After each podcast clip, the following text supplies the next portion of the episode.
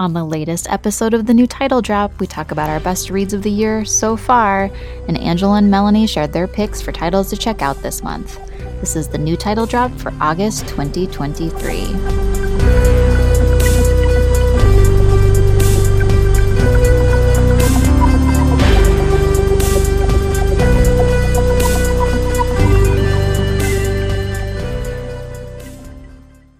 Hello, and welcome to O P L's mini episode series of the Book Drop, where we share new titles coming out this month. This is the New Title Drop for August twenty twenty-three. I'm Erin Dewar, the Readers and Writers Librarian for O P L. I'm Angela. I am a Collection Development Librarian for Omaha Public Library. And I'm Melanie. I'm also a Collection Development Librarian for Omaha Public Library. It'd be weird if you were something else. Yeah.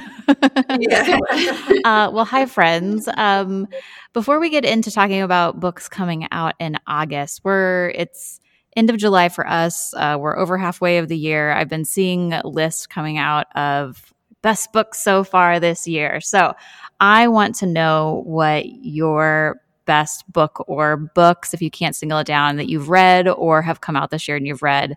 So what's your best book so far this year? So mine, the one that I kind of can't stop thinking about and that I've recommended to multiple people, is Hello, Beautiful by Anne Napolitano. Uh, Oprah also recommended it. This was one of her book club books this year. And so because of that, it has a lot of holds, but it is so deserved and it will be worth the wait. Uh, this book is like Little Women set in Chicago and with basketball. And even though I'm only really into like two of those three things, I absolutely loved it. Um, I wouldn't exactly call it like a Little Women retelling. I've read it referred to as an homage, and that seems very fitting. Uh, at its core, it's about four sisters and their parents, but then also the relationship between the family and a young man, William, who becomes a part of their lives. And it starts in like around the nineteen seventies, I think late seventies, and then moves forward in time a number of years. It's moving and engaging, and it covers a lot of ground that I think would be great for book clubs also. Cool. That is, for some reason, I can't want to read that book, but that's making me want to read it more. I don't know why, because everybody's in love with it, and I just haven't felt the need.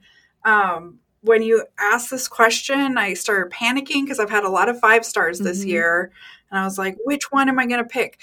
But it turns out that the other ones I'm going to talk about on Book Bash. so so um, this one's not on Book Bash, but and it's also a Y A title, which I don't read too many of, but it's Ain't Burned All the Bright by Jason Reynolds.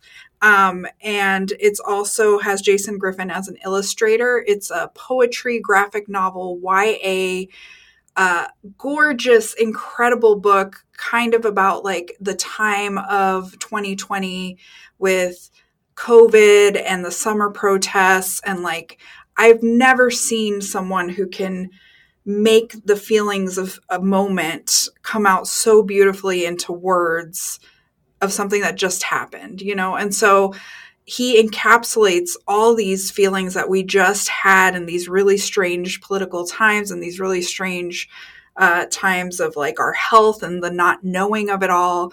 And he puts it into these incredible words. Like I, I was winded crying it and crying like when I was reading it, because like I could just feel like the words stomping like all of the air out of my chest. It was, it's so gorgeous. And the illustrations are perfect. I just, I love this book so much. And it's in Y A, but I I think that like, it doesn't make a difference. It's just in, it's poetry for everyone. And I think anybody could read this and, and find that beauty in a moment that we all just lived. It's, it's truly extraordinary. Amazing. Um, well, now I feel pressure. I wrote down three because I was like, how can I pick? But if you guys picked, I will pick. Um, I I was going to say the three, but I'm going to talk about them at another time. Um, so. I, I think the one I will talk about, I I talked about it on the Book Drop summer book preview, and that's Open Throat by Henry Hoke, which is about this mountain lion in the hills above L A.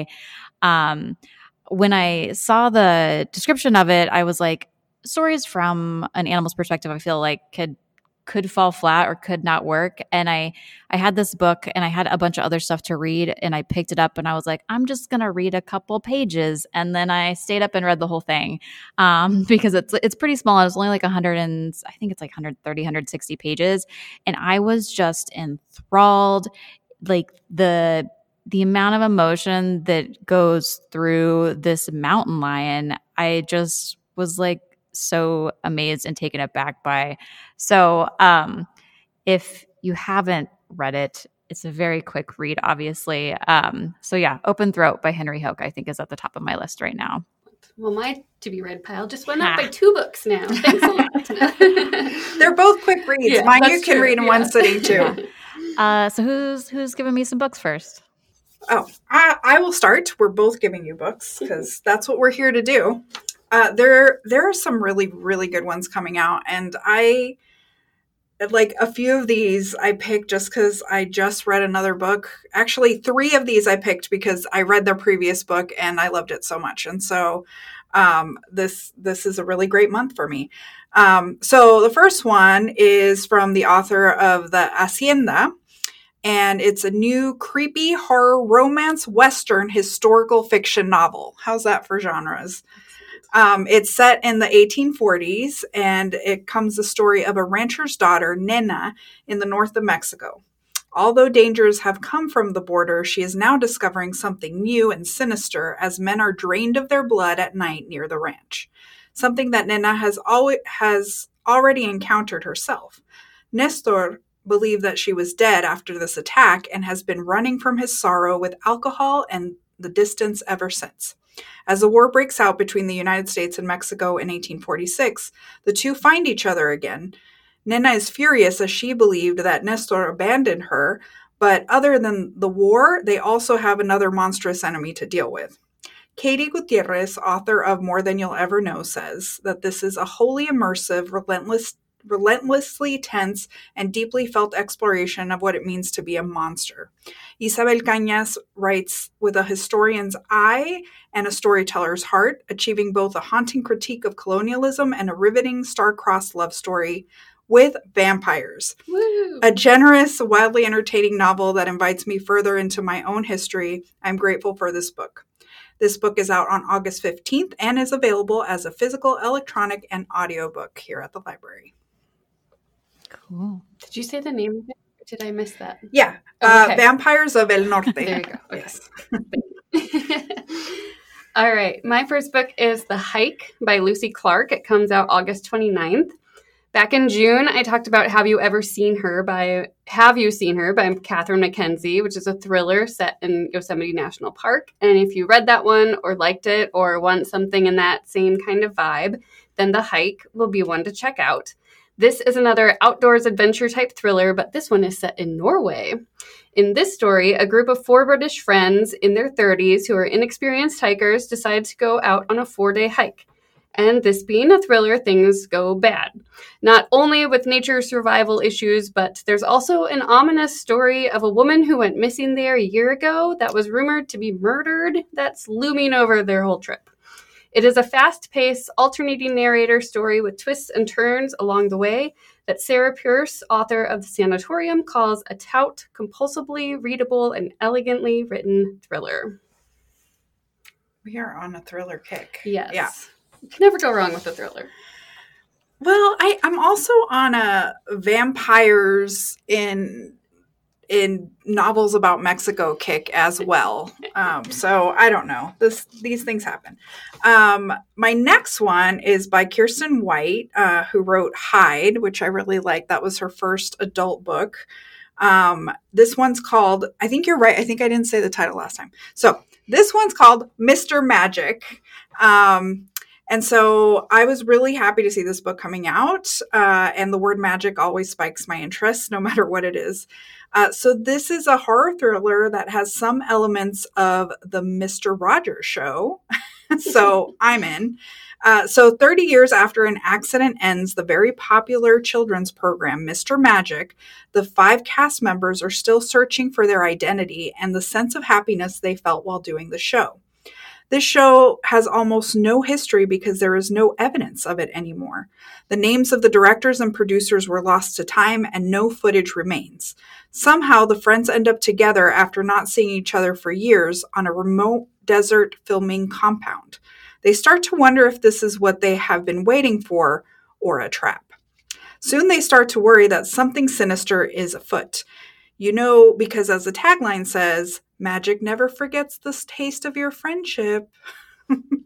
Mallory O'Meara says it's it meets the Stepford Wives in a wildly compelling story that explos- explores whether it's possible to recapture the magic of childhood. And this comes out on August eighth. I'm into it. Yeah.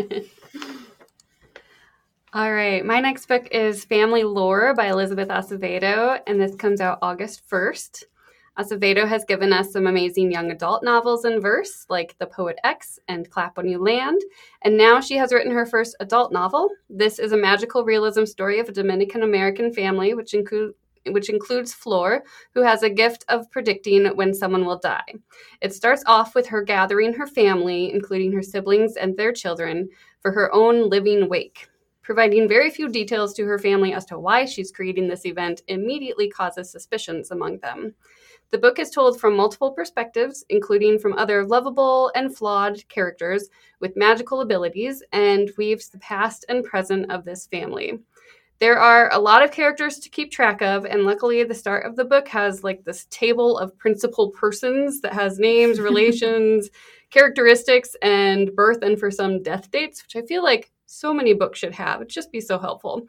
Um, this book would be a great read-alike for those who enjoyed The Inheritance of Orch- Orchidia Divina by Zoraida Cordova, which I think you have a book by her coming yes! up next. Is, yes, there's a new book by her, and it's also a romance, folks. I'm not all horror all the time. um, so it's called Kiss the Girl. Um, and it is the third novel in the Meant to Be series, but it is a standalone. Ariel Del Mar has been a pop star since her childhood. Her and her sisters have a band called uh, Siren Seven. She loves wearing costumes and performing, but she is realizing that it might be a time for a change. Her father wants her to launch her solo career and, are, and is already planning her future, but she decides she wants to do something different. After a chance encounter with the lead singer of another band who doesn't know who she is, and he asks her to come on tour with him. If the title and her name and her band's name don't ring a bell, maybe the fact that this guy's name is Eric might. So this is a Little Mermaid retelling with the familiar themes of identity and balancing dreams and family. Jasmine Guillory says, Kiss the Girl is a sheer delight. It's full of joy and love and self-discovery, and I smiled the whole time I read it.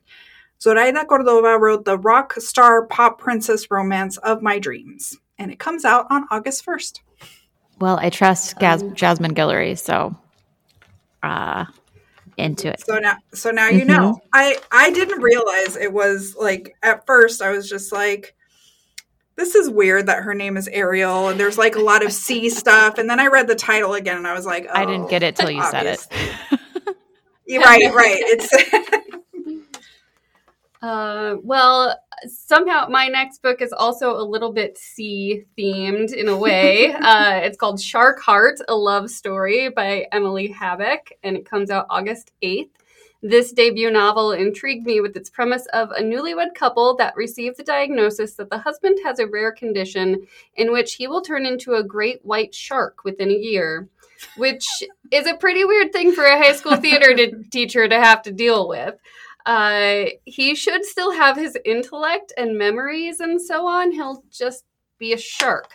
So now the couple is left with figuring out what this means for their relationship, specifically for the wife, who is already still trying to heal from some things in her past. And I will also add that it seems that in this book there are more humans that mutate into animals, so the husband is not entirely alone in his transformation. The publisher calls this an unforgettable, gorgeous novel about life's perennial questions, the fragility of memories, finding joy amidst grief, and creating a meaningful life. This one sounds like an interesting one for sure. I'm a... I'm... Wow. That cover does not yeah. indicate the weirdness of that book. No, yeah. And where where do the flowers come in is what I want to know. Because right? The cover is flowers making up a shark. I don't know the way. Yeah. I put it on hold. Um, yeah. It's, it's just weird enough you want to know. For sure. I also want animals to turn into humans as well. Yeah. I think that would, Maybe that'll be the sequel. That'll be the sequel. Yeah. Okay. Um, so next up is one of my favorites. R. Eric Thomas uh, has a new book called Congratulations, The Best Is Over. Uh, he is back with another hilarious collection of essays as he moves back to his hometown, even though he had not wanted to return, even to be buried. He has to take who he has grown into and meld it in with his memories of who he was when he left, while dealing with the awkward, strange times of COVID. He details a high school reunion and an emergency room visit that's described as uh, a scene from The Shining.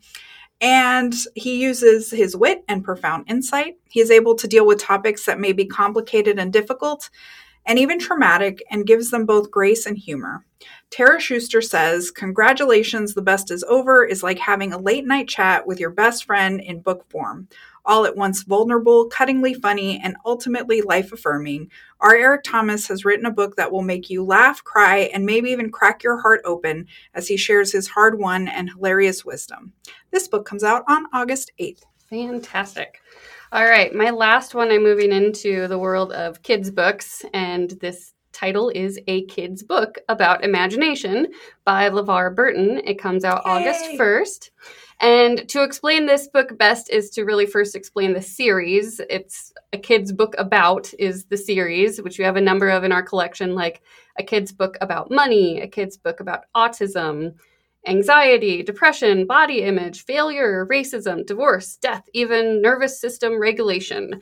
Uh, just so many topics. And a number of new ones are hitting the shelves here um, August first, or as soon as we can get them cataloged and into the system.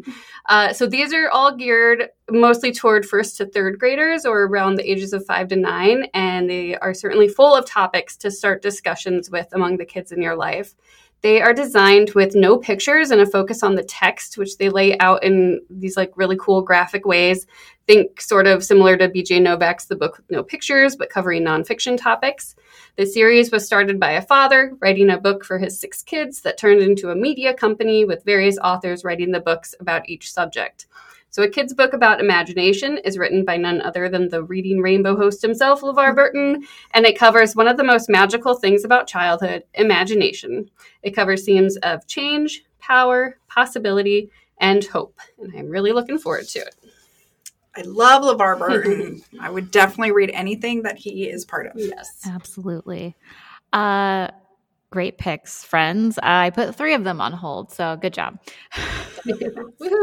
uh, so all the we did yeah, it. uh, all the titles mentioned can be found in a list in our episode description. Uh, stop by on the first Tuesday of every month to hear about new books coming out that month, and then don't forget to watch out for full length episodes on Fridays on your favorite podcast app. And uh, that's our episode. Thanks for joining us on the New Title Drop for August twenty twenty-three. Bye. Bye. Bye. The Book Drop is produced by Omaha Public Library. Our theme music is Trapped in Amber, courtesy of the band Lucid Fugue. Don't forget to subscribe to The Book Drop on your favorite podcast app, and like and follow Omaha Public Library on Facebook, Instagram, and Twitter. We'll talk to you next time on The Book Drop.